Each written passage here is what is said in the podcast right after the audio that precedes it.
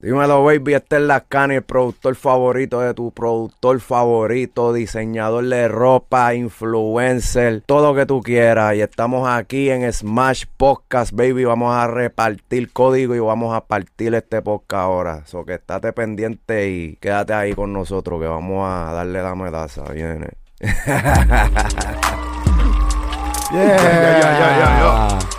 Oye, cada, cada episodio es diferente. Todo el mundo le gusta roncar de diferentes maneras. Super solo Mr. Khan, estamos en el Smash Podcast. Eh, Corillo, nos tomó mucho tiempo poder sentarnos y tener esta conversación contigo. Una pichadera que Una tenía. pichadera brava, brava, brava. Pero estamos aquí, estamos aquí, tú sabes. Yo sé los días que íbamos a hacerlo, pero pues Sí, sí, estábamos sí. esperando el momento correcto. Nosotros sabemos que tú tienes una larga trayectoria dentro de la industria y tú empezaste para los tiempos de The Lab con Echo allá, ¿verdad? Sí, en verdad, en verdad empecé hasta un poquito antes. Lo que pasa es que yo empecé, este, um, o sea, yo quería ser artista, yo quería ser rapero. Y pues, Eso yo- fue cuando, cua- bien chamaquito. chamaquito. Yo empecé a los 12 a hacer música en como tal. Y empecé grabándome, escribiendo, haciéndome la pista, haciéndome el arte. No existía YouTube, ¿me entiendes? Estamos hablando para los tiempos que lo que habían eran los foros musicales. Este. Y ya como a los 15, eh, mi papá me cogió y me llevó para todos los estudios, me llevaba para todos los estudios que estaban encendidos, que no es como ahora que hay un montón. Antes era Ujú. VI Music, Baby Record, este, tú sabes, Pina, tú sabes, los clásicos. Y me empezó a tirar por ahí. Tuve varias, eh, varias oportunidades, varios ofrecimientos como rapero, eh, chamaquito. Y uno de ellos fue White Lion, que fue el más Mm. que, fue con el más que trabajé. Este, tuve un par de cositas con Baby Record, um, con Calle 13. Eh, yo me acuerdo que yo fui para el ensayo del primer concierto de Calle 13 que hizo como un, era como un flow eh, circo, era como un circo, una cosa cabrona. Yo estuve en los ensayos ahí y Residente Hacho quedó loco conmigo. La última vez que lo vi no se acordaba, pero yo sí, papi, porque eso fue para mí, diablo, diablo, este cabrón. Este, hasta que llegué entonces a donde D-Lab, a donde Echo, y ahí Echo me ofreció una oportunidad para producir. Y yo dije, pues papi, pues carajo, me tiré por esta. So ya, ya ahí tú sabías ya manejar los DAW o bueno, para aquella época Sí, me imagino que era consola, ¿verdad? ¿Cómo tú, cómo tú llegaste entonces? ¿Él te enseñó en, allá en D-Lab, en D-Lab o ya tú sabías de antes? no, ya yo sabía, yo ya había bregado con Fruity, y pero ya para eso estaba bregando en Reason, Ok. como ustedes que le meten a Reason. Gang. Ajá, Reason Game, puñeta. Entonces, fíjate, allí aprendí lo más bien Pro Tool. Ahí aprendí a, a dar- darle duro el Pro Tool. Y como él tenía también una consola análoga y tenía muchos equipos análogos, también aprendí bien chévere la vuelta análoga. Aprendí a usar el, El patch Signal bay, Flow, ¿verdad? Hacho, el patch bay, Ya. tú sabes, y tirar. No, en verdad que eso estuvo cabrón, me encanta. Y me convertí análogo full. Tú sabes. ¿Y sentiste la diferencia en el sonido de, de lo que es digital y análogo? Sí, sí. Y no hate a lo digital, tú sabes. Pero si lo mezclas con análogo, baby, ya tú sabes que va a tener un sonido cabrón. Ya. Sí, los colores, obviamente, que le dan la, todas las texturas electrónicas. Hacho, aunque sea un lunchbox, Ya. Ya. ¿entiendes? Pero sí, ahí fue que empecé, más, básicamente. So, a- una vez ya tú estabas ahí con, con Echo, como que entonces pudiste empezar a desarrollar las técnicas de cómo estar dentro de un estudio con artistas grandes, ¿verdad? Como que desde otra faceta. Sí, sí. Hacho, esa fue la verdadera escuela. ¿Y qué, como qué tipo de experiencias así tuviste desde cuando estabas empezando que tuviste? Diablo, como que me marcó la vida. Papi, el primer artista que yo grabé allí y monté tema con él fue a Audi. ¡Ya! Fue a Audi. Este. ¿verdad Cuando que- estaba en su apogeo, me imagino, porque Eso fue un poquito después, ¿verdad? De, de que él pegó los temas. eh, El. Moreno. Ajá. y todo eso. Y él estaba haciendo un disco que se llama Purple, Purple World o Purple Star World, algo así se llamaba el disco. y lo hizo allí y ahí yo monté un tema con él. Eso fue lo primero que yo recuerdo que hice. Pero sí, no, para contestarte la pregunta, hecho allí, hecho, es que fueron demasiadas de experiencias, bro. Demasiados de artistas que yo grabé ahí. Ya. Y siempre se mantuvo porque la vibra de, de Andy Lab era como más rap, ¿verdad? Como que era, era, no era la vibra comercial de reggaetón, era más Full. otro full. piquete, Para esos tiempos, sí. Sí. Eh, yo recuerdo cuando yo llegué, había un productor que se llama Efecto. No sé si saben de él. Él ahora también está soltando música. Hacho, súper talentoso. Y él estaba allí cuando yo llegué. Pam, so éramos dos productores. Él se fue un poquito después. Me quedé yo con un ingeniero que se llama Iram. Que ese, ese brother. Eco, tú sabes, Eco tiene un oído cabrón para mezclar rap. Y ahora está mucho en las cosas tropicales y todo eso. Y después. Pero ese hombre a mí me dio unos códigos. Y ese hombre ya yo creo que no está ni. ni, ni Pa' ni- mezclar. sí, no, está para mezclar. Yo que creo que él no está ni ya en la música. Él se fue para el Army, si no me equivoco. Wow. Pero ese hombre, papi, me dio unos códigos que yo. A ver, súmame uno de esos códigos. Sí. ¿verdad? Es que, él, es que él me enseñó. Él me enseñó a comprimir, me enseñó a panear, a balancear. Este, recuerdo que supe por él, supe mucho de los isotopes. De low zone y todo eso. Él cogía ese plugin, brother, y lo usaba a máxima potencia. Y era como que. Y entonces allí habían unas Genelec bien gigantes, por los monitores. Ya. Papi, no, ese hombre me dio unos códigos cabrones. Este. Pero sí, no, allí, olvídate, el Pro Tour fue la escuela allí, mano. Eso, olvídate. ¿Cómo tú te sientes ahora con Pro Tools? Porque tú sabes, Pro Tools ha sido la- el estándar por muchos años, pero estamos viendo ahora otros DAWs que ya tienen, te hacen lo mismo que hace Pro Tools, hasta mejor, porque tienen otros features. ¿Cómo tú te sientes ahora con Pro Tools? Tacho, yo no cambio Pro Tour. De verdad. Para voces, para grabar y mezclar, no lo cambio. De verdad. Yo por lo menos no lo cambio, hacho, no. ¿Qué tú sientes que, que, que es esa cosa que tú dices, no, no lo cambio? Es que no sé si es el workflow. Como Que ya- uno puede trabajar más rápido. Sí, no sé, como que ya yo tengo el workflow de Pro Tool tan... Y he visto gente, he ido para estudios que usan el Pro Tool de diferentes maneras y yo me quedo como que, ya, este programa está cabrón porque es como que es un mundo. Ya. Yo siempre he tenido un vacilón con Pro Tool porque es como nosotros decíamos que tú nunca, nunca paras de aprenderlo. Como que siempre hay shortcuts para todo. Como que nunca paras de aprender, siempre averiguas algo nuevo y sigue pasando el tiempo y averiguas algo nuevo Sí. que puedes hacer en Pro Tool. So, no sé, yo no lo cambio. Yo siento que, que el Pro Tool llegó a un punto en el que se quedó para mí, para mi uso arcaico. Eh, siento que antes yo siempre he usado eh, Pro Tool y Reason, como que la combinación, ¿verdad?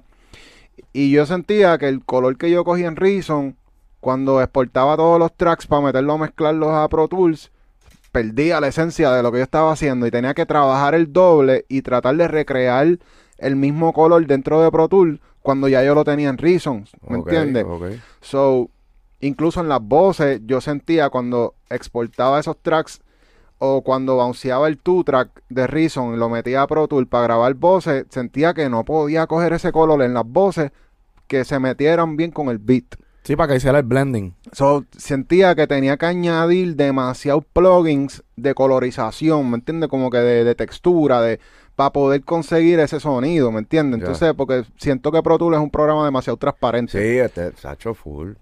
Entonces, como que uno tiene que trabajar más para lograr el sonido. Ok, te So, entiendo. una vez, igual, cuando, cuando sale Melodyne, que ahora tú dices, diablo, voy a afinar las voces en Pro Tool, tú tienes que darle play, esperar que, que haga el de esto, printee para procesar, y después si tú quieres repetir algo, ya, ya tienes esa sección ahí guardada, que entonces como que no puedes el pasting de, de algo que ya En, está en Melodyne. en Melodyne, ¿me entiendes? Tienes que volver a grabar el otro pedazo y trabajar Sí. el otro pedazo. Sí.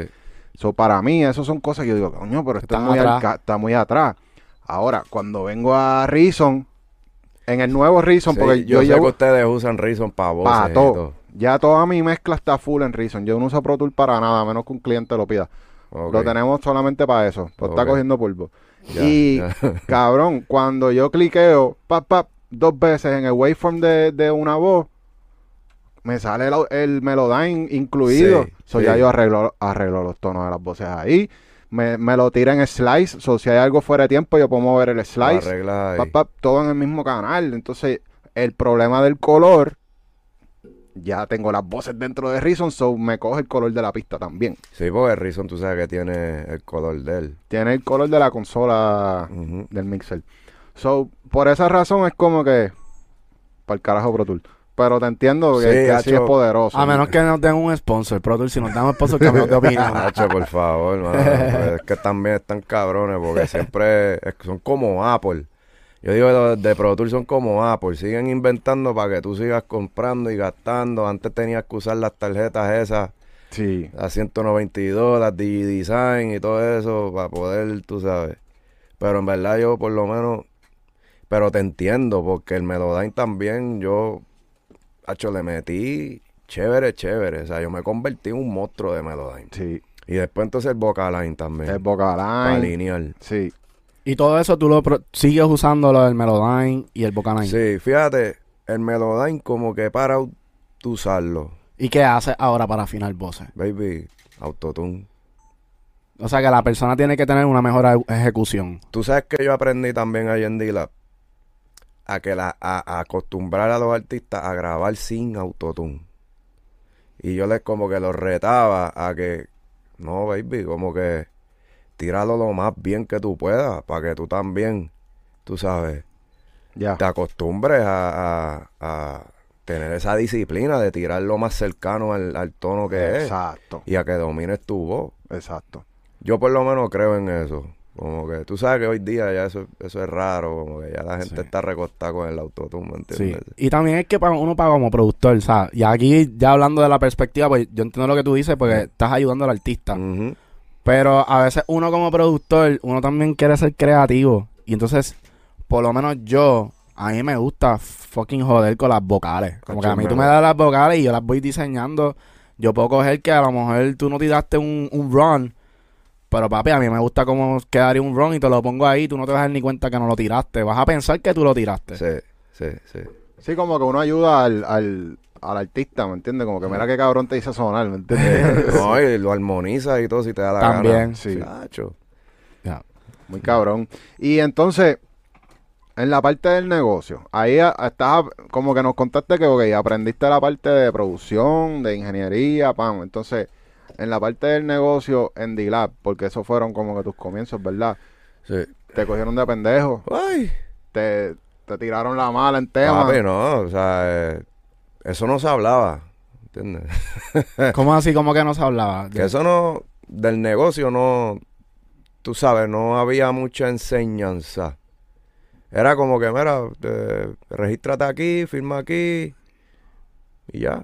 Para esos tiempos era ah, ASCAP o BMI, BMI, y ya, con ya. eso estás chilling. Y ni eso, porque yo estoy y sigo estando ahí, que a veces me quiero salir para el carajo, pero tengo que... ¿En qué? ¿En ASCAP? No, en CISAC. En CISAC. Yo estoy en CISAC. ¿Qué, ¿Qué? Se, su- qué se supone que es el beneficio que tiene CISA? Porque, o sea, nosotros, la mayoría de las personas lo que tienen es acceso a BMI Y ASCA. y a ASCAP. Sí, ¿Cómo por- tú llegaste a CISA y cuáles son los beneficios? Porque CISAC es por invitación. Mm. Y para esos tiempos, obviamente, pues yo estaba con Eco. Eco siempre fue como que el, el que tenía lo latino en CISAC, como quien dice. Y pues obviamente yo entré por él. Ok, Y nada, y normal, y no sabía un carajo. Yo, ok, está bien, estas son la gente que... ya. eh, obviamente mi parte de publishing no la tenía yo, la tenía D-Lab, ¿entiendes? Yo cobraba nada más el writer. Tú estabas firmado con un 360 bajo... Baby, a mí me firmaron, eh, sí, un 360, a mí me firmaron como, ¿verdad? Exclusivo, me firmaron de publishing y me firmaron de editora. No estoy muy seguro por qué era diferente editora, publishing.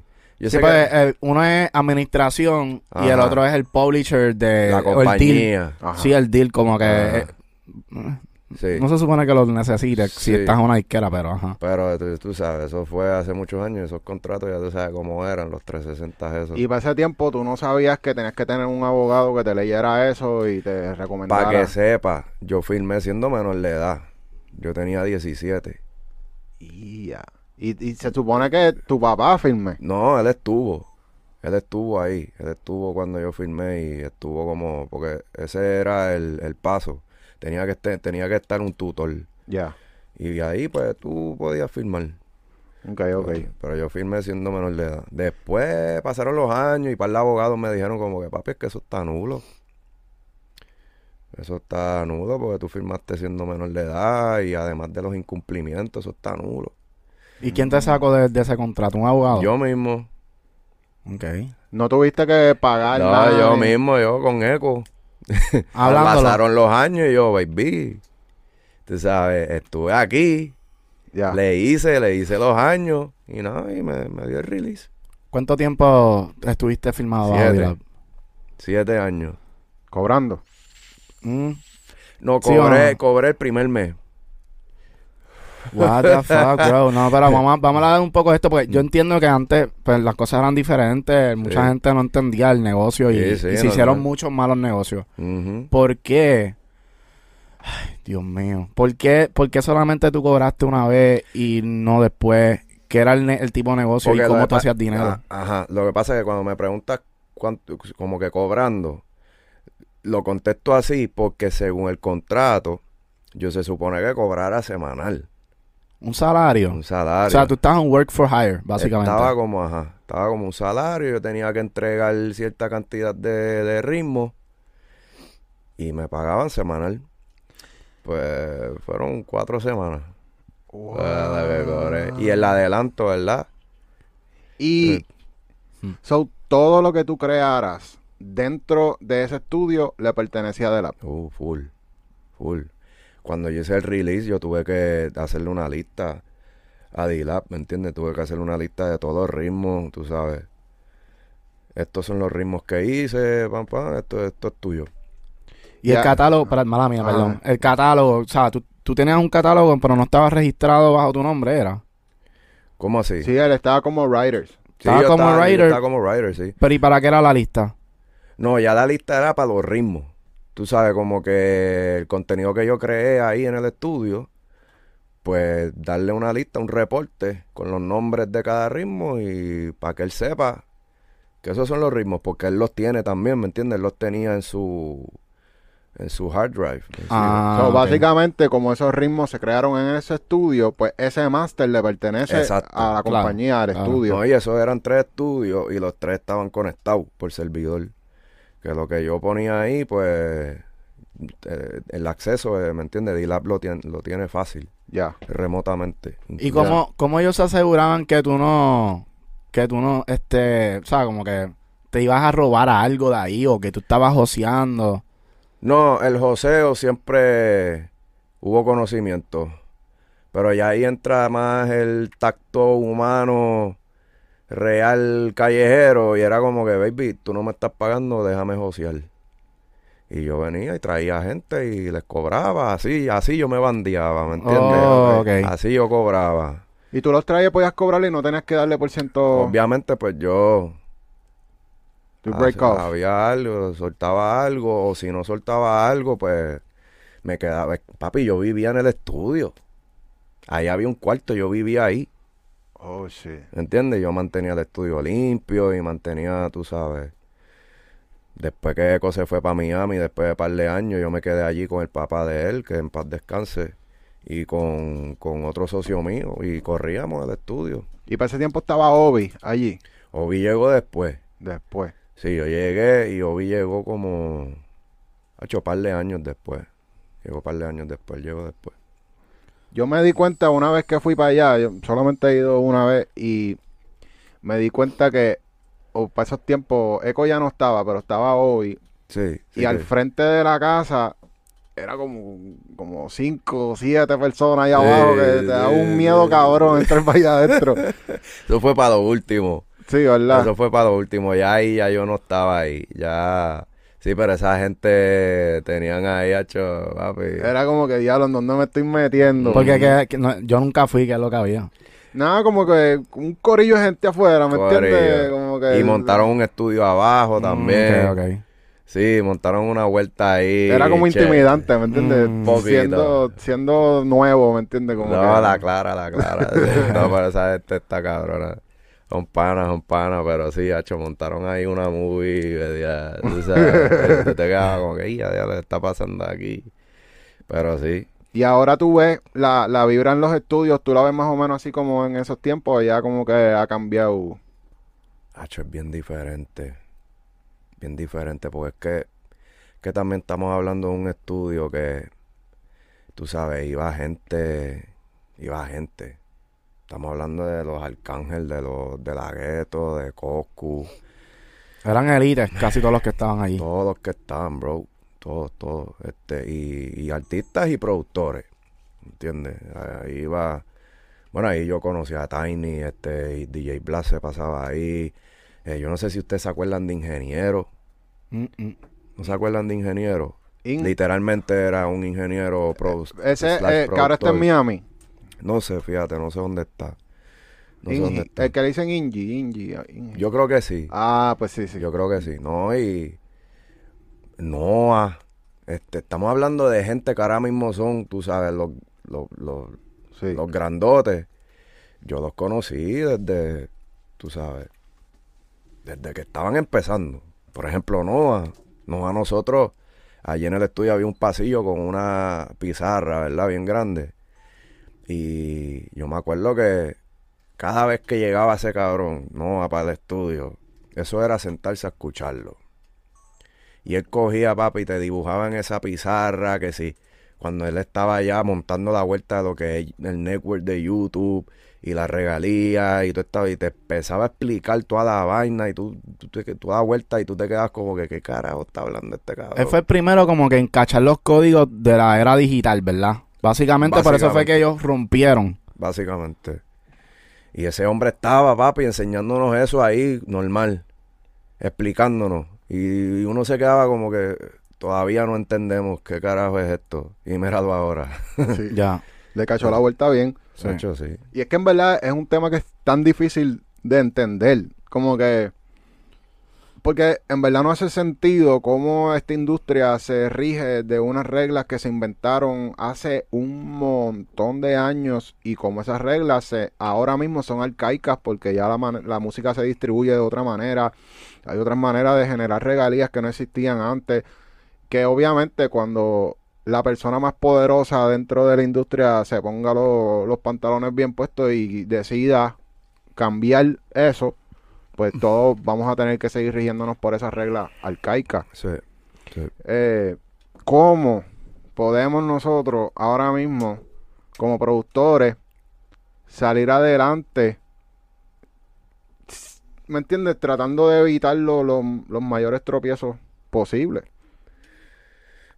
Hay, hay maneras, hay maneras de salir adelante como productor sin tener que pasar esa, esa escuelita de, de tengo que Ya. tirarme para los estudios Ya, ya. y pasarla, tú sabes. Pasarla feo. Ajá. Sí, yo pienso que hoy día ya cambiaron las cosas. Y claro que sí. Eh, Esos tiempos de, de tener que vivir en el estudio. Tú sabes, como que amanecerse en el estudio. y papi, yo llegué a cobrar sesiones con combinaciones chinas. Para que sepa. Con comida. Pero, No había más nada. pero Así eso era estamos. el, el intercambio y ya. No, no, no había después otro, No, otro dale, fee. vente, dale, vente, papi, yo te grabo, tráeme comida y yo te grabo. Así era, así fue mi situación. ¿Entiendes? Y ahí Bueno. con palos. Y, o sea, teniendo palos ya en la calle, te pasó. Claro. Sí. Y ahora, ¿cómo, cómo, tú, ¿cómo tú comparas esta nueva época? Porque yo te he visto en las redes, bro, y tú mandas fuego y te quejas bien cabrón y yo, y yo, yo te cacho como que tus Sí, feelings, porque hacer una, un dinero en la música es casi irreal. Y cuando tú lo tiras, estas pichaderas de como que, ah, lo de los splits y, Y la queja era de como que diablo, puñeta, no pagan, no se puede vivir de la música. Bueno, tú tuviste que hacer hasta fucking ropa. Sí, yo me, yo me he diversificado, yo me he diversificado y mucha de la razón es por eso mismo, porque es que, tú sabes, este, hay un término que usaste ahorita que es bien, es bien real, que es que se hacen malos negocios, Ya. ¿verdad? Pero entonces, tú sabes cómo es la música, que, por ejemplo, cuando yo tiro mi, vamos a llamarle mis quejas en las redes, hay mucha gente que yo sé que no apoya eso que estoy diciendo públicamente porque no quieren verse, vamos a decir mal, pero por dentro, y me, han- y me ha pasado que me han escrito gente que yo me quedo, diablo, este cabrón me escribió, Hmm. y me dicen como que tienes la razón, cabrón, como que eso es bien real. Pero tú sabes, está esta diplomacia en la que cada vez que yo hago una expresión de esa, yo sé que quizás me estoy cerrando una puerta. Pero entonces a la misma vez me digo, pero si esa puerta se cerró por tú hablar la real, pues esa puerta no es para ti. ¿Me entiendes? Bro, a mí me han llegado, mala mía, perdón. A mí también me han- quiero de- decirte que me identifico porque a mí me han llegado mensajes, y esto fue hace como tres años, que me llegaban mensajes por decirme una queja, yo no tenía ni una voz, y me decían, borra eso. Tú no sabes lo que estás diciendo. So, me imagino que te pasa lo mismo. ¿Me entiendes? No, claro. Sí, no, y tú sabes, yo llevo ya un montón de tiempo y yo a cada ratito vengo y tiro algo. Ya, fíjate, le he bajado. Ya le he bajado. Pero me he diversificado por eso mismo, porque tú puedes tener, por ejemplo, yo, en- en- yo tengo un catálogo, ¿me entiendes? Pero yo te puedo decir que hoy día yo no vivo, yo no vivo de la música, como quien dice. ¿Me entiendes? Y esos son por malos negocios que hiciste. Por malos negocios. Sí, sí. Básicamente esa es la base, la razón base de, de- por qué. Tú sabes, yo sí genero Michelito por aquí, por allá. Pero todavía yo estoy, baby, en el joseo. Tú, tú tienes tema con Osuna, tienes tema con gente bien grande. Tengo, tengo, con Osuna tengo con este con Boy. Y fíjate, y ese tema es de los más que me deja. Porque ese tema de este salió justamente antes, justamente antes, yo creo que fue el último tema que soltó Osuna antes de explotar con De tu, ma- sí, tu marido. ajá. Antes de ese tema, ¿verdad? eh, eh, fue el cabrón. último, baby. Qué cabrón. Y el efecto que tuvo, además de que también ese tema, de la manera que surgió, nosotros pudimos quedarnos como que con el máster, como quien dice. Sí, sí. Y- bueno, nosotros hablamos de esto en uno de los primeros podcasts de nosotros con, Sí. con Boy, que lo Sí. tuvimos de invitado, y hablamos de ese caso de... Sí, sí. Sí, Corillo, que si quieren escuchar esa historia, vayan a, para Vayan. los primeros Está dura, podcasts. sí. Vayan para allá. Este, pero por ejemplo, eh, un mal negocio que hice. Yo hice Chapi Chapi de Farruco con Mesías. Y ese tema dio duro. Ese tema dio duro por lo menos en la calle, tú sabes. En las redes se le hizo video. El video salió hasta Cardi B, cuando no era todavía Cardi B. Wow. Este, y ese negocio yo lo hice mal. ¿Por qué lo hice mal? Pero tuve mi razón.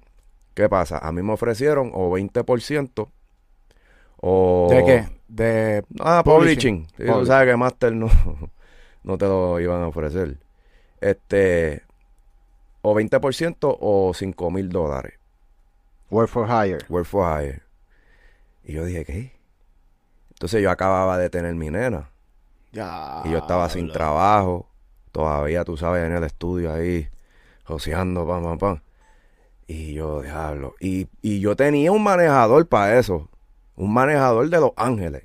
Wow. Que él fue el que me dijo, mira, con tú y que yo tengo la relación con Farru. Que fíjate, eso yo le aprecio mucho de Farru. Que él por lo menos cuando subió de escala, siempre los negocios los manejó, como yo le llamo, bien americano. Y a mí por lo menos a mí es que me, así es que me gusta. Sí. Este, pa, me, me tira el manejador, mira, te ofrecieron o 20% o 5 mil. Y yo, diablo, estoy bien jodido. Dame los 5 mil. Ahora, Y eso, esos 5 mil era cediendo los derechos de autor. todo, Todo. todo, todo, todo, todo, todo. Yo tengo mi pauta, mi tag. Ahí vi, no estoy muy seguro, tengo que chequear, pero me imagino que en los créditos. Ok, ok. Y ya. Todo ese tema tú no lo tienes registrado en tu ASCAP. No, baby. Entonces, mira por qué es mal negocio. Porque no hablemos tanto de lo... Sí, sí, lo monetario. Como que si yo hubiera cogido el 20%, quizá hubiera, le hubiera sacado en vez de 5 mil, le hubiera sacado 15, 20, a través del tiempo, eso sí. No así inmediatamente como cogí los 5 mil Ya. y me pude poner al día. Pero en esa, en esa parte, pues quizás fue un mal negocio, pero yo lo veo más mal negocio cuando el, el hecho de tú tener ese tema en el catálogo, pues quizás me podía abrir otras puertas en ese momento y yo podía, mira, tengo este tema y podía buscar algún tipo de deal por ahí. Porque está en mi catálogo. Sí. Pero ahora yo no puedo hacerlo porque no está en mi catálogo. Yo puedo decir, sí, yo hice ese tema.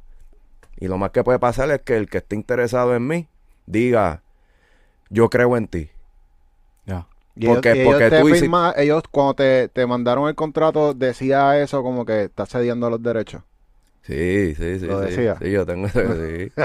todo, todo, todo. Work for hire, baby. Y, en ese- y tu, tu manager no, no tenía conocimiento tanto tampoco del negocio porque, es- coño, mano, eso es una decisión bastante, yo te hubiera dicho, Sí. cabrón, y ya Farru era Farru. Sí. Sí, yo, yo como manejar te hubiera dicho, mira papi, vamos a hacer algo, vamos a ir a tal sitio con esta propuesta, ya podemos ir a buscar chavos, no coja Sí. los chavos de estos cabrones, vamos a ir, o sea, entiendo lo que te digo, Sí. ¿por qué eso no pasó? Yo pienso que no pasó porque, primero, que la relación era nueva. Estábamos todavía, tú sabes, empezando a trabajar. Yo creo que eso fue hasta de los primeros proyectos que yo hice con esa persona. Y que es de totalmente otra industria. Ese hombre es un señor Mm. que eh, él trabaja, yo no sé si ustedes saben quién es Charlie Wilson. No. Él es una leyenda del R&B. Ay, ya, ya, ya, sí, que estaban los hermanos, los... Jan y Alex. Jan y Alex Por- estaban con ellos. Exacto. Por ello fue que yo llegué por Jan y Alex. Shout out to Jan y Alex. Ya. Este, por ello fue que yo llegué a esa persona.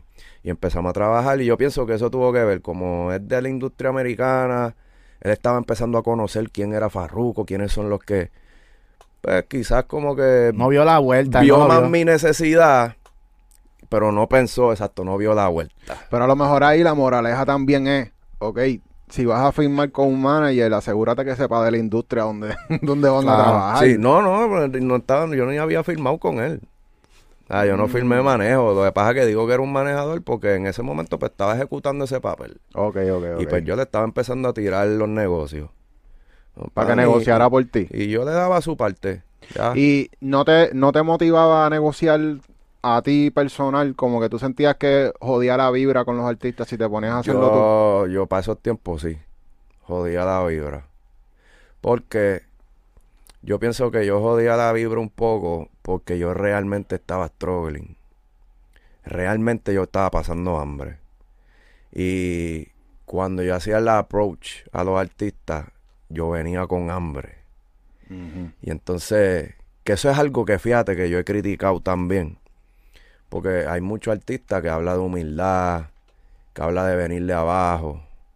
Artistas y gente de la industria que hablaba de venir de abajo. Entonces, cuando yo estaba bien abajo, en vez de esas personas que hablan de venir de abajo, reconocer que estoy viniendo de abajo real, en vez de, vente papi, es verdad, tú estás jodido, tienes hambre, vamos a ayudarte. En vez de hacer eso, se espantaban. Y es como que entonces, ¿cuál es la doble moral? ¿Me entiendes? ¿Cuál es entonces, tú vienes de abajo o no vienes de abajo? Porque si tú sabes lo que es pasar hambre y sabes identificar a una persona que está tratando de progresar, pues tú la vas a ayudar. Pero pues, este, diplomacia de la industria, este, pero sí, eh, espantaba un poco la vibra y yo pues me limitaba, ¿me entiendes? Me limitaba, no, Cuando tú dices que, que espantaba la vibra es porque tus emociones eran tantas ya que a la hora de como que hacer el approach para pedir los chavos o algo así, era un poco agresivo. es que sí, se puede ver agresivo. Yo no sabía cuándo hacerlo, ni cómo hacerlo. Y pues me, me enclausuraba y me ponía en una posición media sumisa, vamos a decirlo así. Y yo sabía que algo estaba pasando mal, Pero yo por no perder la oportunidad, pues seguía, pues, Tú sabes que una vez yo, eso fue hace tiempo, tiempo, para la era de, de que todos los reggaetoneros se convirtieron en merengueros. ¿Te acuerdas de esa época? Ah. todas las canciones tenían remix en mambo. full. Eh, que yo estaba en Miami y yo me acuerdo que Mafio fue el primero como que en pegarle los ritmos de merengue electrónico así. Que. Mafia Reason Gang también. Reason usa Gang. Sí. Y yo me acuerdo que una vez estábamos en el estudio de nosotros allá en Downtown y Mafio llega al estudio como que, ¿sabes cómo él? Así bien flamboyant. Mm. Papi, yo cobro 10 mil pesos por pista. Ta, ta, ta. Y como que llega con el piquete y como que ya lo está anunciando desde que llega. Ya. Entonces ahí está la Pues, parte pues. de, de como que, diablo, yo no me atrevo, como que no quiero que me cojan. No, y entonces tú ves esa actitud y tú la ves media arrogante, pero cuando tú estás en esta industria te empiezas a dar cuenta que, pues cabrón, pues, aunque seas un arrogante y te empiecen a ver como un huele bicho, esa es la actitud que funciona. Porque yo he visto más gente huele bicha siendo exitoso que gente humilde. Hmm. Los humildes, es como el refrán este que dice, los buenos, a, a- a veces a los buenos nos pasan cosas buenas, como que los buenos terminan más jodidos. Y es bien real. es bien que hay muchas víboras en esta industria. Sí, muchas. Sí, bro. Uno sí. tiene que crear ese tough skin y como que... Yo siempre he dicho, yo siempre he dicho que esto, que esto quizás este, la calle lo ve un poquito diferente, pero yo siempre he dicho que en este juego tú tienes que ser gris. Tú tienes que ser gris en el sentido de que tú tienes que acoplarte a esa huele bichería y a ese vivoreo y hacer tough skin, como si nada estuviese pasando y pa- parecer que eres parte de eso para poder lograr hacer negocios y pam pam. Pero entonces, de alguna manera, como esa no es tu esencia, tienes que también entonces compensar con hacer algo bueno, digamos, o, o con mantener una vibra humilde. No sé, tienes que como que ser, es un balance. Sí, un balance. yo pienso que, que poco a poco los productores hemos ido como que cogiendo una voz más fuerte dentro de la industria. Obviamente, nosotros somos parte esencial de, de los artistas. Nosotros, como lo digo, somos los arquitectos del sonido del artista. Eh, y obviamente no se nos ha dado el crédito de, de ser creadores también del movimiento. Ahora, ¿tú crees que si en Spotify ya uno como productor no tiene que salir como artista? ¿Por qué tengo que salir como artista si soy productor? ¿Me entiendes? Como que, ¿por Mm. qué, por qué no, cuando tú vas a los créditos en, en Spotify, clica el nombre del productor y te enseña el catálogo de todos los temas que ha producido ese productor? ¿Me entiendes? Eso estaría cabroncísimo. So, ahora que nosotros tenemos esta plataforma, que mucha gente nos está escuchando, también exhortamos, ¿me entiendes? A productores, especialmente tú, que eres un productor que te expresas Ajá. en las redes y. y criticas y das tu opinión, como que vamos a levantar la voz, vamos, vamos a crear un movimiento de verdad que nos respeten a los productores. Eso estaría súper cabrón. Eso estaría, y yo sé que hay productores y gente que están dispuestos. Ahora, pues, tú sabes, eh, que, que se levanten y nos levantemos a, a hacer esto real, pues ya son otros 20 pesos. Pero yo, yo sé que hay gente que estaría dispuesto. Este, pero volvemos a lo mismo. Es un juego que también sigue siendo competitivo. Y pues tú sabes que eso, eso también es otro, es otro tema que yo pienso que a mí personalmente como productor me ha, me ha pasado mucho. Que es cuando tú estás sobrecualificado. Como cuando tú vas a, a pedir un trabajo, una entrevista de trabajo y estás sobrecualificado. Pues cogen miedo. Cogen miedo. ¿Quién es- ¿Qué tipo de artistas te sobrecalifican a ti? O cualifican, perdón, sobrecualifican. ¿Cómo así? Sí, porque acuérdate que uno puede estar sobrecualificado, Ajá. pero es dependiendo del mercado que uno está tratando de llegar. Porque Claro. yo te entiendo, porque a nosotros nos pasa lo mismo. A lo mejor mucha gente dice, ah, es muy caro, pero no te vamos a pagar porque obviamente pues, estamos sobrecualificados, no estamos en ese nivel ya. ¿Qué tipo de artista a ti te pasa con, o sea, con ese problema? Pues hermano, este, cuando yo digo lo de sobrecualificado, yo digo como que me refiero a que si tú le metes muy cabrón pues cogen miedo, ¿me entiendes? Y Los otros productores. otros productores mayormente, o, o podemos, para contestarte la pregunta, me ha pasado con artistas que, checate esta situación, a mí me ha pasado, me pasaba mucho, o pasa todavía, que yo vengo y enseño un par de ritmos, pam, y tú ves que el artista está, pa, diablo, cabrón, pero, diablo, ese ritmo está muy hijo de puta, hacho, pero no le puedo sacar. Mm. Y entonces yo creo que ahí puede ser que conteste tu pregunta, como que... ¿Tú sabes con quién me pasaba mucho? Con Coscu. Mm. Papi, o sea, yo hice Click Clack y Warrior de Coscu. Y hicimos un par de cositas que no salieron, pero... Pero Coscu era, era rap. Siempre ha sido rap. Y yo paso tiempo, o sea... eh, A mí me buscaban para rap. Los artistas iban, baby, porque querían rap mío. Tú sabes. Y obviamente estando allí con Eco, que también es Exacto. rap. Esa era la vuelta. Ajá, esa era la vuelta. Este. Y yo le enseñaba, tú quieres rap, cabrón. Tú quieres, tú quieres el sonido de 50 Cent, porque eso es lo que él le gusta. Mm. Yo le hacía ritmo 50 Cent. East Ah, Coast. East Coast, pero con el West Coast, porque tú sabes que 50 también Tenía dos. Dre y tenía como un East Coast, pero pesado como el West. Ujú. Y papi, y Coscu se quedaba loco. Pero entonces se quedaba como que, pero es que está tan cabrón. Que so, yo pienso que ahí como que sobrecualificado, Ah, ¿me sí, entiendes? Ya, ya te, ya te caché. ¿Y Ajá. qué tú crees que todavía te, no sé si te pasa todavía lo mismo o es simplemente que a nosotros nos pasaba que hacíamos ritmo y quizás tenía demasiada instrumentación. Somos muy musicales. Sí. Somos muy musicales. Yo me he dado cuenta que lo que hay que hacer es nada, papi. Tú ponerte un límite bien cabrón. Este, y, y, y poquitos sonidos. Ya, ya, ya hay muchos artistas que montan sobre melodías solamente. Exacto. Y después se le mete la batería de acuerdo al feeling que Ya. el artista Pues tenga. hablando de Coscu de nuevo, papi, Coscu usaba para grabar un kick, un snare y un bajo. Y las melodías se hacían O sea, ese es el código para mandarle ma- para mandarle pistas a Ya Coscu. lo sabes. Espérate. Zumba, zumba. zumba. ¡Ah, código! Llegamos, llegamos. con duro, duro, duro, duro, duro. Ese es el código, ahí tienes uno. Para mandarle pistas a Coscu, kick, snare y bajo. Qué duro, bro. O sea, y ese ya ha sido como tu fórmula por par de tiempo, porque obviamente, cabrón, tú ya estás trabajando con el par de tiempo. Sí, no, no, no, trabajamos, trabajamos para esos tiempos. Después de eso, no hemos trabajado No. más, ¿no? Después pasó, este, que yo hice el, el disco de, de Tempo. Y después él le tiró a Tempo y me llamó y todo. Y me dijo, ah, Cholaca, tú sabes que esto no es personal. Este, mala mía, pam, pam. Y esa fue la última vez que hablamos, bro. Ya, Yo he hablado con Mueca y todo eso, pero con Coscu, fíjate, no, no, no he trabajado de nuevo.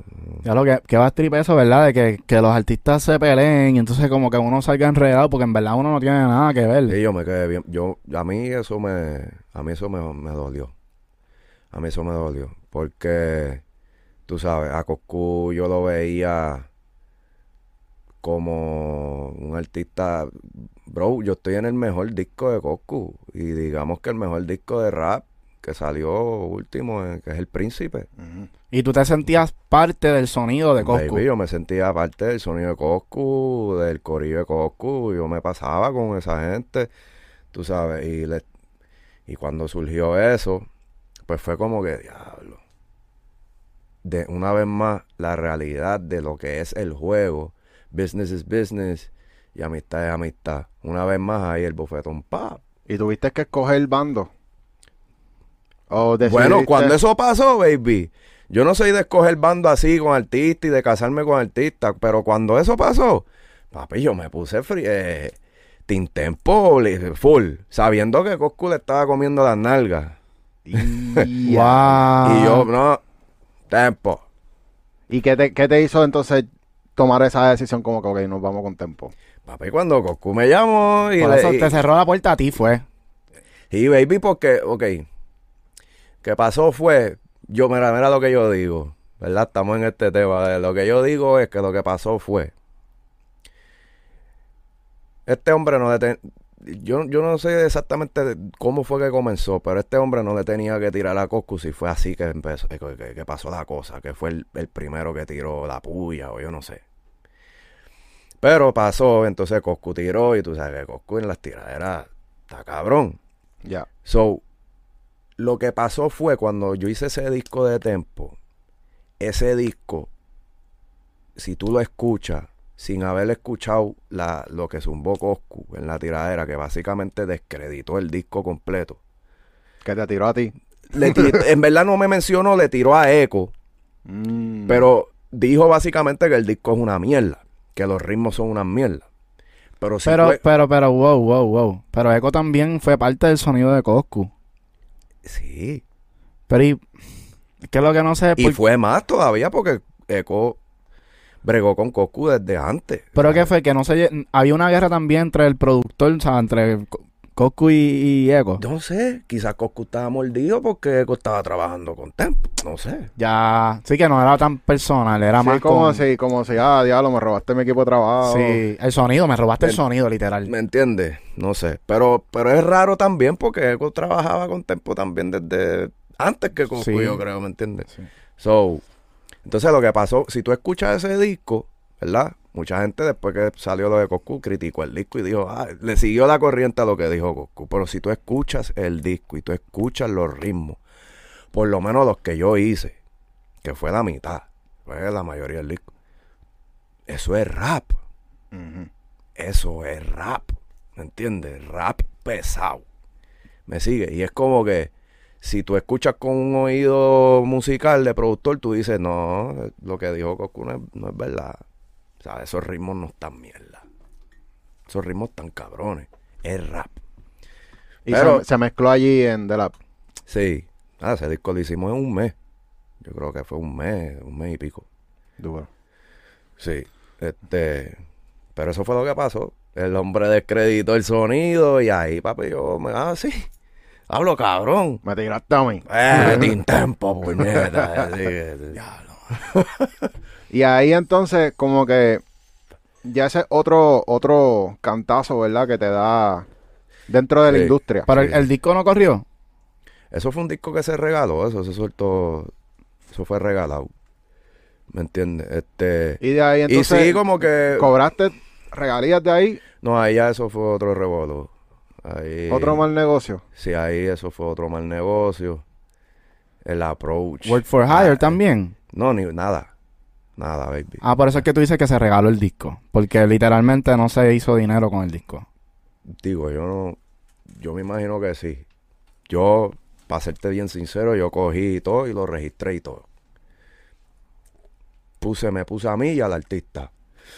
A tiempo. Pero, ok, y el, el disco está dentro de, de Spotify. Sí, está en las plataformas. Y ha So, corrido. eso, no sé, no sé cuánto streaming tiene. Papi, vamos Pero- a chequear. Vamos, tiene el chavo ahí guardado. Pero me imagino que.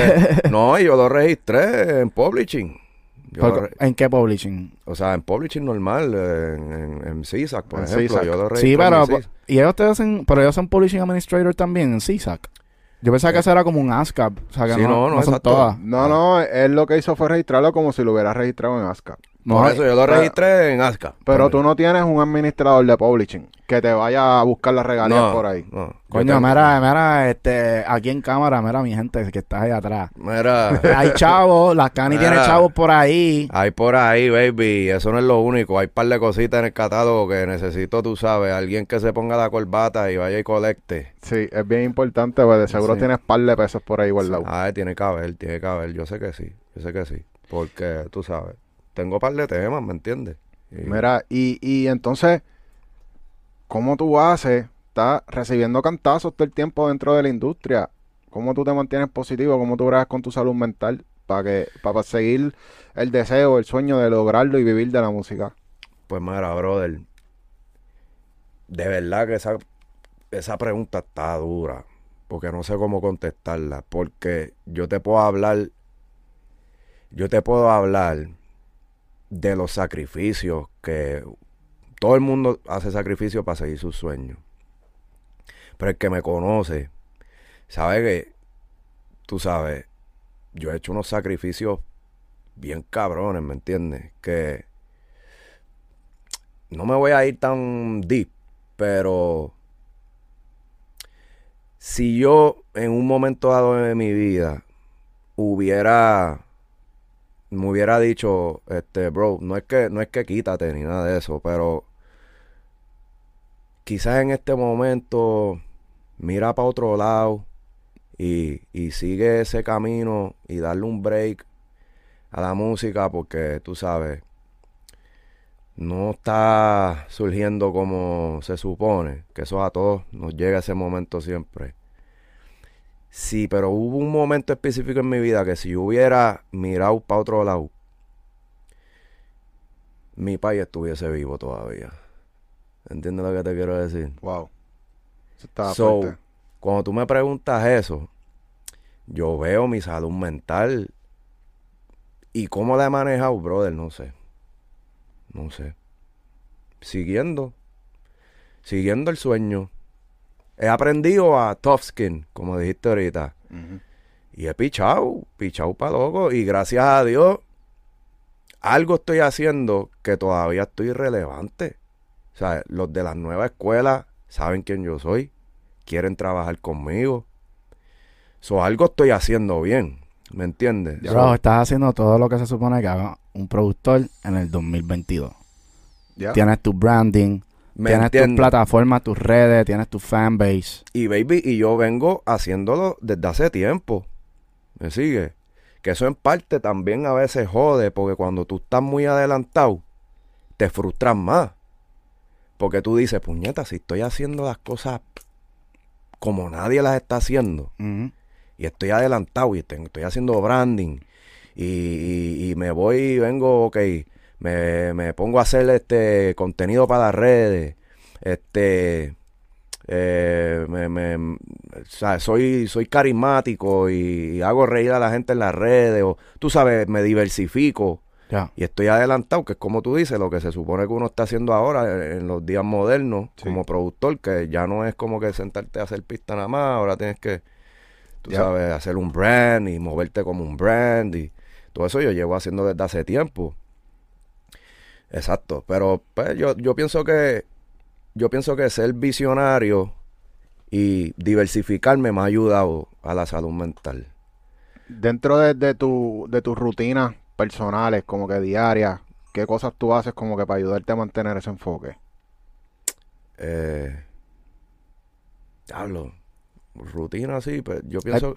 Ejercicio, yo te he visto que tú, o sea, Ah, no, los ejercicios eso ayuda full, full, full, full. Los ejercicios eso, tú sabes que cuando tú empiezas a hacer ejercicio, eso te, tú te empiezas a sentir más, más limpio, más energético. la- la- los pensamientos son positivos, son más positivos. Si padeces de depresiones, se te van, o sea, se te disminuye mucho cuando empiezas a hacer ejercicio. Este, pero hacer ejercicio yo empecé de nuevo ahora, llevo, qué sé yo, un mes y medio, dos meses. Antes de eso, no te voy a negar que sí, eh, me pasan muchos episodios donde estoy bien negativo. Este, pero mano, no sé, es que yo también siempre he sido una persona bien pitcher. Como que eso es parte de mi esencia y por eso soy tan así carismático y todo el mundo se ríe conmigo. Y pues yo soy bien pitcher, loco. Yo soy, yo soy de estos chamaquitos que en vez de estar pendiente a las nenas cuando estaba en la intermedia de la high, yo estaba pendiente a, a hacer bromas, yacas, Ajá. eh, estupideces.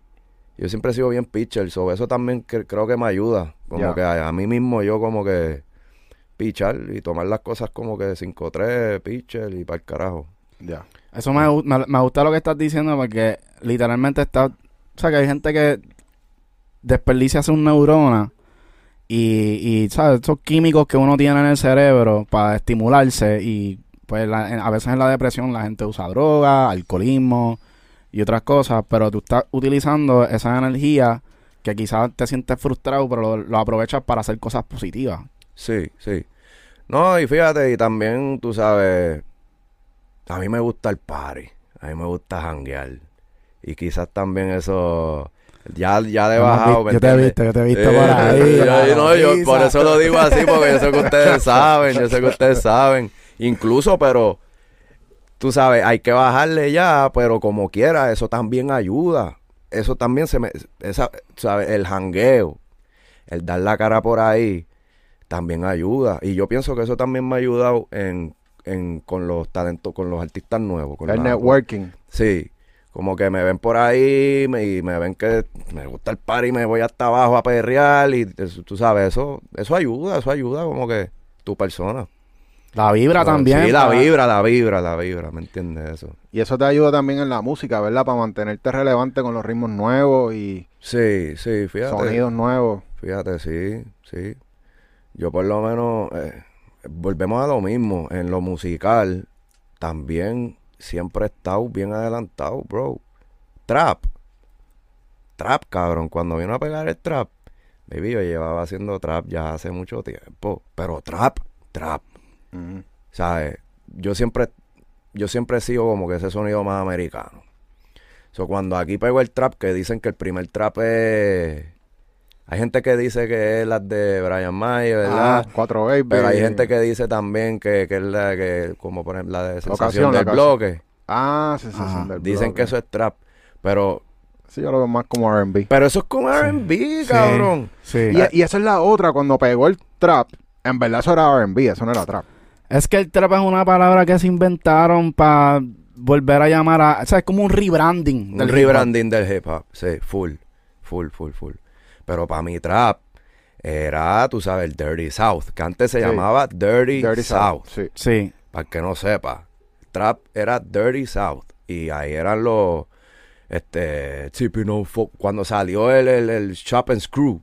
Mm. ¿Se acuerdan de Sí, eso? sí, tipping fofos, riding fofos, Sí. tipping on fofos, que era Juvenile, que era este... Ese no es Juvenile el que cantaba esa canción, se me olvidó el fucking nombre. Viene, viene, todo ese movimiento viene de Atlanta. Atlanta, básicamente, baby. Sí. Que ahí- ahora otra vez... Que está otra vez... para Florida Sí, también y, el, sí. y el movimiento de- del, del Cuando yo escucho trap, eso es lo que yo pienso. Ese trap, ¿me entiendes? Lil Jon. Si nos vamos producer talk, pues básicamente 808, Ujú. ¿me entiendes? Pero no, el trap que llegó aquí es R&B, era R&B, era R&B, R&B con sonido 808. Sí. Y los hi-hat. Tú sabes que para mí... Tú sabes que para mí, como yo veo el trap, yo lo veo como decir eh, que los mexicanos inventaron los burritos y de momento vienen los americanos y dijeron, ah, esto se llama rap. Rap, Rap. Literalmente, cabrón. Exacto, exacto. Es, un- es lo mismo, pero con otro nombre. Es rebranding, lo dijiste como es. Es un rebranding del, del hip hop, básicamente. ¿Y cómo tú tenías acceso a toda esa música antes que todo el mundo? Papi, porque, porque es que, porque yo no es, ¿sabes? Mala mía, pero yo no, yo me obligo a escuchar música de aquí. Para ponerme al día y ver lo que está pasando y todo eso, pero yo, yo siempre escuch- he escuchado desde chiquito música de allá afuera. Y cuando estaba eh, que quería ser artista, pues sí, escuchaba los de aquí, mis inspiraciones. Eh, mexicanos, maestros, este... Rest in peace. Vico, sí, que descanse en paz. Me dio mucha pena que no, no pude ir para allá, para, para el, para entierro, en Mayagüez. Pero, No. pero lo llevamos aquí en el corazón, ¿me entiendes? Inspiración full. Ese hombre es una fucking bestia. Yo una vez compartí en el estudio con Maestro y es un genio. Eh, de verdad que yo hice un tema con MC Ceja e Ivy Queen Qué eh, que se llamaba Dime.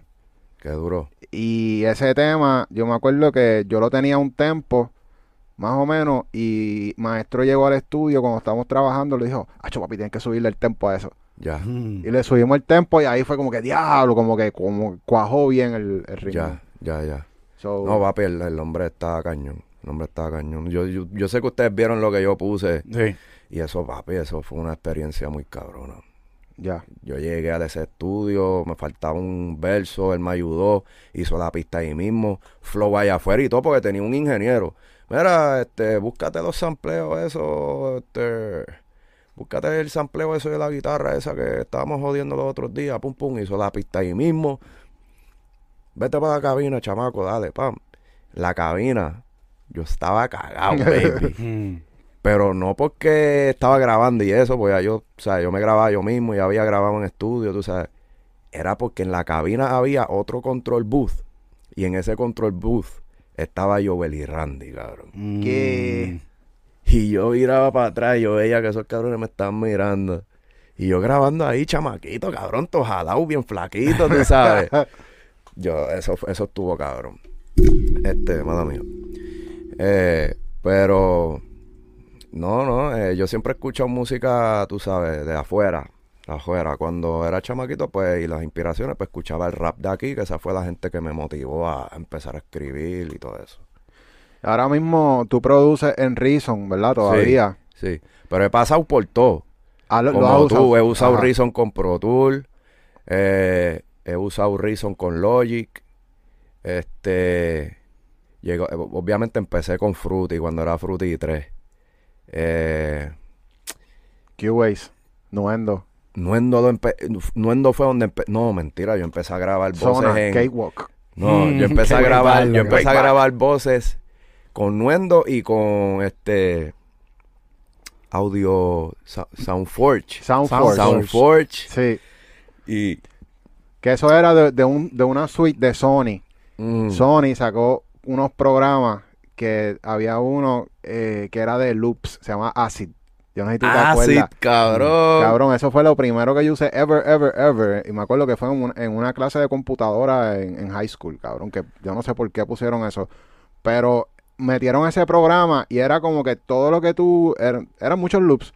Tú cogías eso, lo tirabas, automáticamente caía en tempo, cabrón. Sí, tú podías duro. construir Sí, una canción completa de loops y no tenías que hacer nada. Me acuerdo, me acuerdo de eso, me acuerdo de eso. Eso yo lo vine a ver en GarageBand, la primera vez que yo vi. Ah, no, no.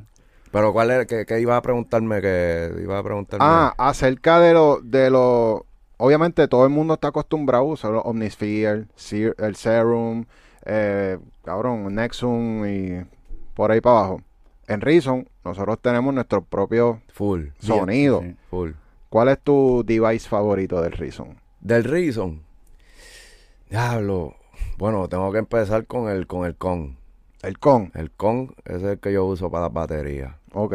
Y le tengo mi propio, este, el skin. Ajá, Ah, ah, Lo diablo, tengo que duro. Lo, tengo con la marca y todo, el desértico. eh, Yeah. cabrón, lo modifiqué. ¿Y tú le tienes un, un, un catálogo de, de sonidos ya a tu con? ¿O cómo, cómo tú lo manejas? No, Porque- está vacío. Yo los abro vacíos. Ok. Yo los abro vacíos y pongo a poner ahí, busco en las librerías.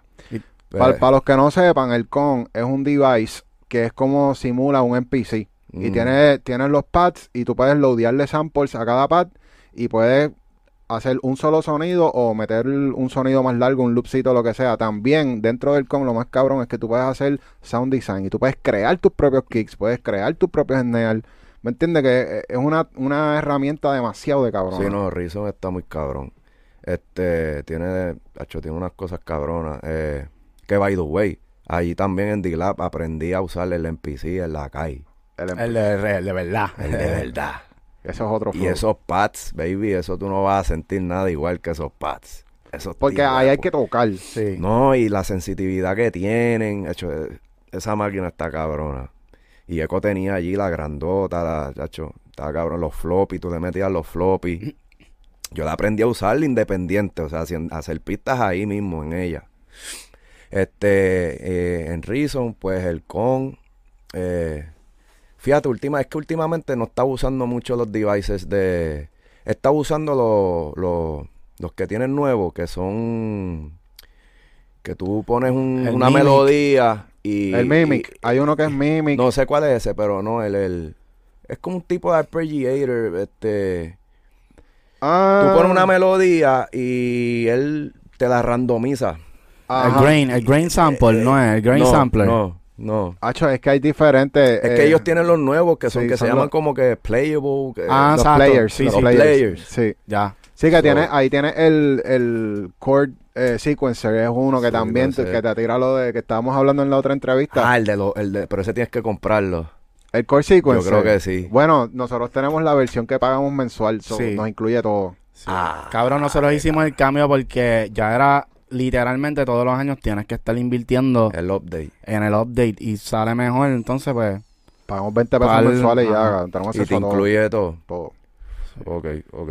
y siempre estás al día. Pero pues, sí, no, no, yo, yo he comprado muchos módulos, pero más de efectos. No tanto de, de... Hay uno que se llama Layers, que es de instrumentos. Ese no lo Ese tengo. está bufiado. tengo que chequear eso. Sí. Hay Nosotros usamos mucho el Soft Tube eh, Saturation, Uh, que tiene un knob que, que satura, está bufiado. sí, ese está bueno. Eh, Y el Stock Library. En verdad, a mí me gusta mucho todos los sonidos de stocks y meterle efectos del mismo Reason. el Audio Transformer es un efecto que nosotros usamos mucho, que Sí. simula Eh. como si fuera el RC20 también, ¿me entiendes? ya, Tiene su- ya. Ah, pues ese está bueno. ese no- Pero, pero, yo digo que el hackeo más cabrón que tiene Reason es el Dr. Rex. Uh. Papi, ¿Qué? yo Papi, yo tengo una librería mía de, de un cojón de sampleos que yo he hecho con Dr. Rex. ¿Y tú Sí. tienes el recycle?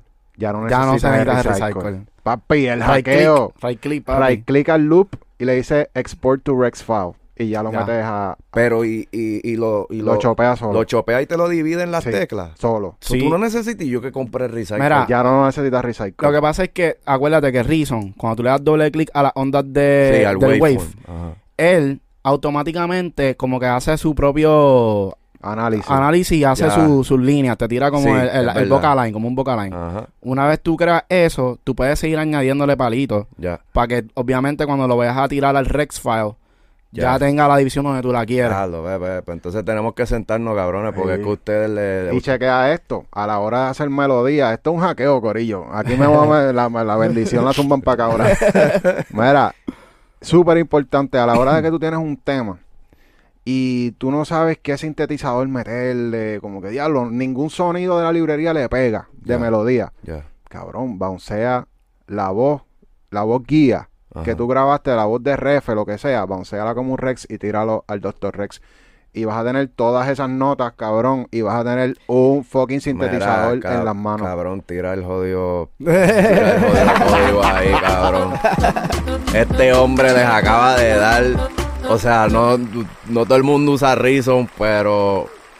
Una idea cabrona. Esa, esa idea la puedes aplicar en cualquier programa. Eso está cabrón. Tú me- Porque coge el color automático de, Sí. de lo que estás haciendo. No Ya. necesitas buscarle ese sintetizador que tenga esos colores. Ya, ya, ya. Sí. El So, código lo capiamos porque una vez tu- tra- traímos a DJ Blast, a, JS a Beats. JS Beats y JS Beats hace eso, pero obviamente en la plataforma que lo Él usa. lo hace en Fruity. En Fruity. En Slicer, creo que se llama, ¿verdad? El- Yo creo que sí. sí. Pues allá como que ellos tienen su método. Y ellos lo tiran, boom, y le funcionaba. Y él nos dijo eso, nosotros, ya lo, ¿cómo carajo hacemos eso? Y rápido, we figure it out, como que... No, no, macho, y para los sonidos así vocales, tú chopeas esa vocal y olvídate, hiciste un sample. Ya. Exacto. Diablo, Y duro. entonces ya te quedan las notas que, que tienes en las manos, ya son notas que pertenecen. están en la escala. que- exacto, ¿me entiendes? So, le tiras el autotune y Pero, pero, pues, eh, uso el Omnifield, uso el Omnifield, me, me gusta mucho. Contact, he visto estoy- que... El Contact lo, lo uso también porque recientemente compré el, la librería de OBO de, de 40. ajá. Oh, que tiró shit. como, sí, él tiró y lo puso, yo creo que todavía está bastante De barato de, de Contact. Tiró uno de drums y tiró uno de, de melodías, de sonido. Y está como que jodiendo con él y también, chequense esta vuelta, no sé si lo han visto. Tú sabes, yo sé que está Arcade, que en Arcade ahora lo que estoy haciendo es no estoy usando los kits, estoy usando los, los one shots. The one shots. Cuando quiero buscar un sonido específico, busco one shot ahí. Porque tienen par de sonidos.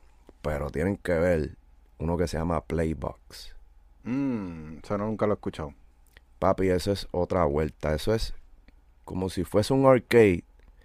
Pero entonces, en arcade tú sabes que tú te limitas, en- con los kits por lo menos, tú te limitas a esa tecla, a- al sampleo que tiene esa tecla. Ajá. ¿verdad? Y obviamente pues le puedes cambiar la tonalidad.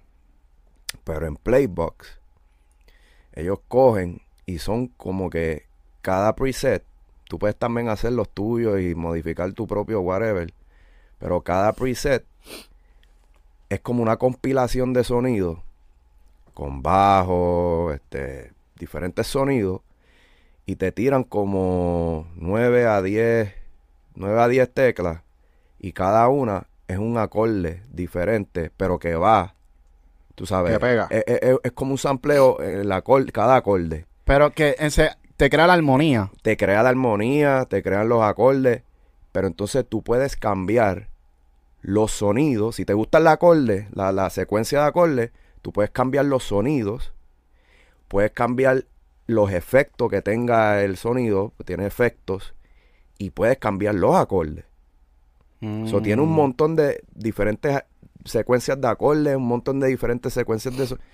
So, Eso está cabrón. Y eso ya Reason lo trae, se llama Chord Sequencer también. Y te, Sí, Sí, el te, te dice cuál es el cuál es la palabra que tú usas. El, el next best thing, como que. Sí, lo que pasa es que es li- likeable, como que cuál es la, la probabilidad de que un acorde vaya al próximo acorde. Por y entonces eso. él te dice cuáles, cuáles son más comunes exacto. y te va tirando colores por, tú sabes, como que mientras menos probabilidad que hay que vaya Ah, de verde, rojo, Exacto. sí, lo he visto, Sí. es verdad. Eso está Pero. Playbox, lo, lo cabrón también Duro. es, son los sonidos que tiene, son unos sonidos cabrones. Eso tienen que chequearlo. Y eso tú lo usas como un plugin dentro de Reason. Es de Contact. Es, Y, el- de- el es un módulo de Contact. y tú usas Contact dentro de Reason. o- Exacto. Dentro de Reason. Sí. Sí, sí. Porque tú sabes que también tú puedes usar Reason como un plugin dentro de Pro Tools y dentro de cualquier otro DAW. Ujú. Que eso Que- está cabroncísimo también. Sí. Tú sabes que para mí Reason lo más lo más cabrón que me gusta es el sonido que tiene el mixer, la consola y el compresor de El- Boss, El, Master. el, el Boss compresor que tiene que simula una SSL, ¿me la entiendes? SSL 9000 esa ahí. Sí, Desde que pusieron eso, tacho, muy Sí. cabrón. definitivamente. Sí. Soft Clipper, ¿te gusta? ¿La has usado? Cabrón, tú sabes que nunca he usado un soft clipper. A lo mejor sí lo has usado. Quizá, pero ¿Tú sabes en Reason cuál es el, el rack que se llama Maximizer? sí, yo creo que lo he visto. Eso ¿Tú- ¿Tú la usas? Eh, ah, en Reason, tú dices. Ese es como el limiter de Reason. el Maximizer, no, no lo uso. Eso tiene soft clipper. El botoncito. que dice soft clip. Sí, pues, pues no. ¿Tú sabes que yo uso? Código. Zumba, yo yo zumba. pongo en el master y es de los waves. Este, se llama el, el Puig Child. Puig Child. El Puig Child. Yo he escuchado Tú ese. pones eso en el master. Como azulito, ¿verdad? Es como negrito con rojo. Ah. Y, y te lo voy a enseñar. Este, y tú pones eso en el master. Y le pones un preset que tiene, que es el último. Tú abres la pantallita de preset y vas para el último que dice, yo no sé, un nombre ahí, mastering, whatever. Baby. ¿Qué hace? Papi, te, te da una pepa Es cabrona. como la pepa final. pepa. Te da una pepa cabrona. Zúmbale. Y, y, Oye. Oye. Código de las cani, papi. Eh, búscalo, búscalo bien, búscalo bien. Puig Child, Puig Child. Child. Yo lo he visto, Este- yo lo he visto. No me acuerdo bien cómo se ve. Es pero- de mastering, pero él no te masteriza, él no te pone la pared. Tú sabes, quizás como quiera va a seguir clipeando, Ok. pero yo lo que hago, yo lo dejo, baby. Cuando yo saco los stems, yo lo dejo. Bajo obviamente los, los, los, los niveles para que no clipee, pero dejo ese mastering y le da un sonido cabrón. ¿Será que eso es como funciona como un soft clipper? Pues Porque, no sé, ¿cómo porque, eh, lo- porque el soft clipper le tengo entendido que él te baja el clipeo, no te clipea, ¿verdad? Él lo que hace es que te representa. La, la teoría detrás de. ¿Tú te acuerdas de las consolas? Bueno, tú trabajaste en consolas. Cuando los meters están dando para rojo, tú sabes que hay veces que, que no necesariamente en digital, si llevas a rojo es malo. En análogo, si llega a, a los rojos, es normal y es cuánto tú le metas de ese, Claro. de ese nivel lo que te da esa saturación. La saturación, sí. So, ese es el efecto que crea el soft clipper. Cuando le metes rojo en la consola, que te empieza a dar ese colorcito de saturado, Ajá, pues ajá. eso supone que es el efecto que te da el clipper. Ok, pero entonces, pero te evita el clipeo. Lo que te hace es que te crea una representación, como em- una emulación Ya. de distorsión, pero Ya. sin distorsionar. Ah, pues fíjate, pues quizás, quizás ese código que tiráis, quizás es algo parecido. Pero es como un módulo más de mastering. Sí, Ya, no, y que probablemente si, si está hecho específico para eso y es caro, Ah. Pues probablemente el sonido que le están Es de- poniendo es un poco más cabrón. Es de los Wave. Es Sí. de los Wave. Yo me acuerdo que lo teníamos craqueado, pero una vez se dieron cuenta, pues nos tumbaron los cracks. Ya, ya. Hacho, sí. no, no pirateen, Corillo. No. Mira, que una vez yo le tiré a, a, a las canis, mira, cabrón, Mira, eh, que yo porque- tengo que hacer los güey que se lo... se lo- Y y el eso cabrón, es- pues cómpralo. Era eso, ¿verdad? Sí, tenía que comprarlo, full, ¿no? Y en verdad terminamos sustituyendo un montón de cosas. ¿Tú sabes qué plugins todo el mundo habla maravillosos de ellos? Son los Fast Filter. Sí. Los compramos y no sé por qué todavía no le puedo agarrar la vuelta a esos plugins, hermano. No le entiendo todavía el beneficio. ¿Por qué? Nosotros teníamos craqueado el, el L2 de los Waves, Ajá. que es el límite el que tú sabes que tú le metes eso y no va a Sí. pasar de ahí. Sí, Ese que- es tu, tu, tu límite, de verdad. El L2 de Fast Filter, yo pensaba que iba a funcionar de la misma manera. Que tú le metías ya, el, hasta ahí va a llegar, pero como quiera se pasa. Ya, ya. ¿Me entiendes? Entonces como que yo digo, espérate, espérate. Entonces, sí sé que hay otras maneras de, por ejemplo, el, el Q3, Ajá. que tiene multiband, ¿me entiendes? Tienes, sí. tienes varias cosas, pero todavía no le cacho la vuelta a los Fast Pues Filter. yo, yo, yo llevo viendo los Fast Filter mucho tiempo y siempre han hablado bien de ellos, y lo, lo- pero lo único que, que le veo conveniente es el, el, equalizer y eso, porque tú ves la... Tienes el RTA ves la señal entrando, entonces tú más fácil puedes ver dónde puedes bajar o subir. Pero no sé, como que no... Yo pienso que también, obviamente, la parte de mid-side, mid-side EQing, ¿me entiendes? Que, te, que te, eso te ofrece, puedes ecualizar el centro de- del- del espectro, pero puedes ecualizar también los lados del espectro, que esa, ese feature está cabrón. Pero Mm. yo encuentro una manera de hacer lo mismo dentro de Reason sin tener que usar los fast filters, Cuando ¿me tú dices el espectro es eh, lo del faseo. Ajá. Ujú. Oh, Sí, porque los fast filters tú puedes tirarle una ecualización diferente al centro de la imagen Ya. o puedes tirarle ecualización diferente a los sides. So, Ya. por ejemplo, en el centro tú le puedes bajar los highs. Ya. Todo ese top end se lo bajas para que no sea tan dominante y la voz domine. Y en los lados entonces le deja ese sparkle. Ya, ya. ¿Me entiendes? O So- tú sabes que yo uso para eso, los los isotop. Ok, ok. Uso eso para, para, para ese tipo de Para el ecualización. mid-side, mid-side. Sí, y para el multiband, para el multiband equalizing también uso los isotop. Tú inviertes mucho en plugins y, y tu gear, ¿verdad? A mí me gusta, sí, cuando tengo la oportunidad compro. Este, me gustan mucho los T-Rex.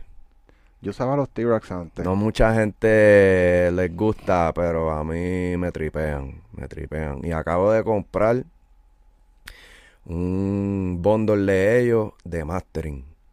Hay un soft clipper de, de los T-Rex. Ya. Baby, Tienes que checar si está ahí. Sí, Sí. sí, yo creo que lo he El T-Rex visto. clipper se llama. Pero el bundle de mastering que ellos tienen está duro porque tienen un software que tú pones, por ejemplo, si, por ejemplo, el disco que ustedes están haciendo, tú pones todos los tracks ahí y él te lo, pam, pam, pam, te lo Analiza. acomoda. Papi, para sacarle el disco de ahí ya. Tú sabes que el disco tú lo sacas completo. Como que realmente no, no tiene skips. Right. Es como un track completo y pues obviamente en ese software tú le pones entonces lo, cada track, ¿verdad? ¿Cuál es cada track? Mm. Y toda la información, este, el ISRC number. Como tú para distribuir. todo- ya de ahí sacarlo ya, el, el mastering, baby. Tienen un software para eso. ¿Cómo se llama? Eh, Lander. Es un bundle, no, no, no. Es, es, un es bundle de T-Rex. Es un bundle, pero el, el software en como tal, que ahí mismo tú le Ah. pones los módulos de mastering. O sea, está todo ahí, cabrón, en un, en un tú sabes, en un Y tú software, sabes un que plugin. eso es tremenda idea porque una vez lleguemos a la tecnología de poder meterle el Digital ID Number Los a los temas para poder entonces cobrar regalías a través de NFTs. se lo pones ahí mismo en la ISRC. sería, ahí sería. Que no sé si saben, el ISRC, el ISRC. ISRC, tú lo puedes comprar aparte. Tú puedes comprar tu ISRC. Tú, o sea, tú puedes crear tu propio código. Tú puedes crear tu propio código, tú lo compras este en la RIA, con la RIA, yo, este, si no me equivoco, online. ¿Y qué haces? Le cambian las primeras letras, la, el Las letras Sí. para identificar los años. Ya lo estaría de puta ponerle Smash. No sé, si puedes, no, no sé si puedes poner como que tu letra custom, Ajá. pero eh, de- cada vez que cambia el año, pues, pero eso tú lo compras una vez y tienes, qué sé yo, un límite de miles de, de tracks que puedes con, ¿verdad? Con ese código por año. Oh, y tienes que distribuir tú mismo, me imagino. O sea, hace eso. no, eso lo, lo que pasa es que cuando vas a distribuir, pues entonces en vez de que ellos le pongan un ISRC, ya tú tienes el tuyo. Y entonces pues tú llevas tu récord de este tema es este ISRC. Sí, Yo Este me daba tema. cuenta de eso en los tiempos de antes, cuando tú mandabas a masterizar con un ingeniero análogo, Sí. tienes que enviarle también lo- los números para que él se los ponga. Para que él se los ponga. Mm. La metadata. Sí, la ¿no? metadata del tema. Ya, eso está bien cabrón. Sí. Lasca, eh, tú tienes una marca, tú tienes un movimiento, tienes tu artista. Mm. Eh, tú, tú tienes planes de seguir utilizando tu marca como para crear un movimiento y des- seguir desarrollando talento. e igualmente tú salir como un artista, ya sea produciendo o, o escribiendo, porque eh, o sea, he escuchado temas tuyos también. Sí. Eh, ¿cuáles, ¿Cuáles son los planes con eso? Bueno, pues la marca, además de yo, ¿verdad? De las canis, ¿verdad? Moverme con una marca, tengo pues Desértico, que es la gorra que tengo puesta, este, que es la marca de ropa. Eh, sí, claro, claro, este, una marca de ropa, tú la, la, la metes en, en esta industria fácil. Yo he vestido ya a par de artistas, también me estoy tirando como que esa vuelta de, de vestir. Es un poco, tú sabes, poco a poco, porque tú sabes, uno se diversifica tanto a veces que hay que dedicarle un poquito de momento a esto, de momento a lo otro, porque si quieres darle a todo la misma vez, pues te vuelves un 8. Y siempre sin perder la esencia de, de- Claro, de ¿me entiendes? No, no puedes perder la esencia también. este Pero sí, por ejemplo, con Jen. Jen ha salido en videos con, con mi marca y yo siempre trato de tener cositas nuevas para que en cada video ella salga con, con, con la marca mía. Este, y sí, también este quiero hacer un par de cositas y empezar a incluir talentos nuevos, por ejemplo, los que te comenté, que quiero también, ¿verdad? Hacer un podcast, viene puñeta. Duro. Yeah. Este, Eso está bien. Me sigue y están invitados. Claro, Eh, y vamos para allá de vamos, una. vamos para allá, A joder. tirar código. Sí, a tirar código y ya tú verás, che, les va a gustar, les va, va- Muy a duro. Pero sí, mano, sí. Este, por ahí vistiendo a los artistas y tú sabes, Tú no- la vuelta. No, no te llegan comentarios de haters por tú querer tratar de hacer otras cosas. Fíjate, ¿no? No, no, gracias a Dios no, no me Tus fans te capean todo lo que tú, tú hagas. Están, o sea, ellos están... Son fans tuyos por lo que tú obviamente eres. Sí, sí, sí, sí. Me apoyan full, siempre agradecido. Pero sí, mano, no me llega mucho a ir el... no, no. No, está cabrón, pues sabes que la mayoría de la gente que, que de momento se meten a cantante o hacen otras cosas, siempre cuando tú tratas de hacer algo nuevo, que no es en tu línea, te van a tirar el hate. Sí, yo por lo menos, mira, yo de vez en cuando vengo y tiro, qué sé yo, lo último que hice así de yo como artista y cantando fue unos freestyle, que fue cuando pasó lo de Jerusa. Me entró una musa bien cabrona y hice un freestyle, lo solté. Cabrón, y en verdad, siempre que hago ese tipo de cositas, siempre la- el, el feedback es positivo. Como que cuando yo solté ese freestyle, este, que creo que está en mi YouTube. No sé si lo puse ya privado.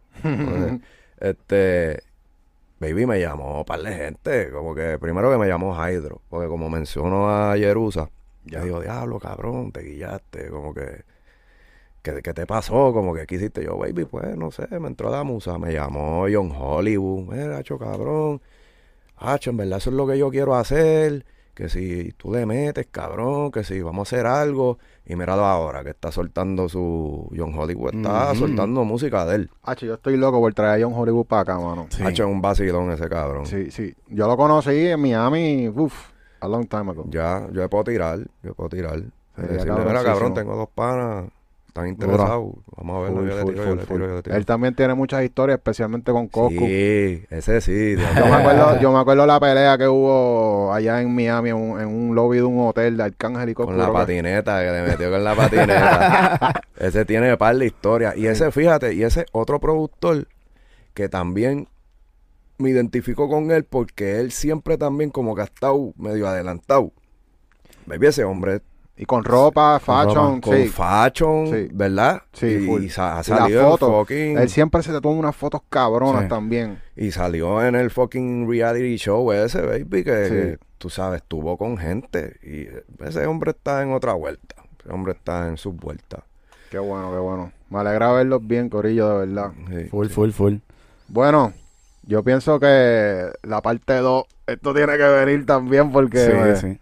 Hay que Dale, darle un dale. update. Hay que darle un update de aquí a un De aquí, tiempito. de aquí a un tiempito, exacto, dale, vamos Y. Corillo, yo pienso también que al ser Reason Gang, deberíamos tirar Macho, algo vamos a con poner esta Reason. gente, vamos a poner esta gente a usar Reason, puñeta. Ma- Mafio, que- Mafio, la Cani y nosotros, yo Eh. creo que somos los únicos usando Reason. Sí. Vamos a tirarle a, a la gente de allá de, Pro- de- Bueno, ya no son Propeller Head, ahora es Reason Studio Sí, Full. Reason Studio. Pero tirarle a esa gente para que, mano, hacer un bundle. Mira, tenemos tres influencers aquí bien cabrones para mover la marca en lo latino, que no hay. Y, Papi, y ellos son fáciles de accesar. Soltar las librerías de Dr. Rex con todos los dembow nuevos, librerías de melodías ya picoteadas en Sí. Dr. Rex. Esa Uf, es dura, baby.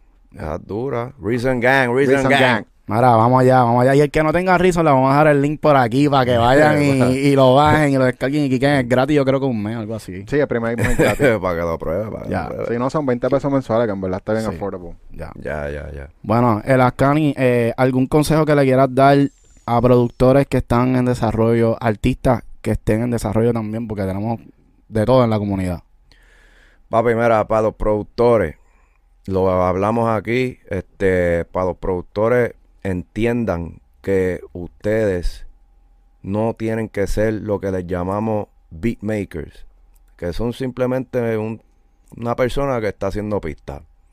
No tienen que ser eso. Pueden verse como un brand y empezar a diversificarse. Y más ustedes, la generación nueva, que tienen mucho más cachá la vuelta de, de- de las redes, de los TikTok, del YouTube, tú sabes, tienen ese conocimiento y quizás el tiempo, este, muévanse como un brand, ¿me entiendes? Hagan, si quieren hacer una línea de ropa, muévanse como una marca. Ese es mi consejo para los productores y hagan buenos negocios. Traten de hacer buenos negocios. Aprovechen la no, no sé si llamarle oportunidad, pero aprovechen el que hoy día eh, la industria no es como antes y hoy día es un poco más flexible en ciertas áreas donde puedes hacer más posible un buen negocio en cada cosa que hagas. No es como antes que era un poquito más difícil y tenías que regirte por uno- unas reglas que... Anyway, ese es mi consejo. Muévanse como una marca, hagan buenos negocios y diversifiquen su sonido también.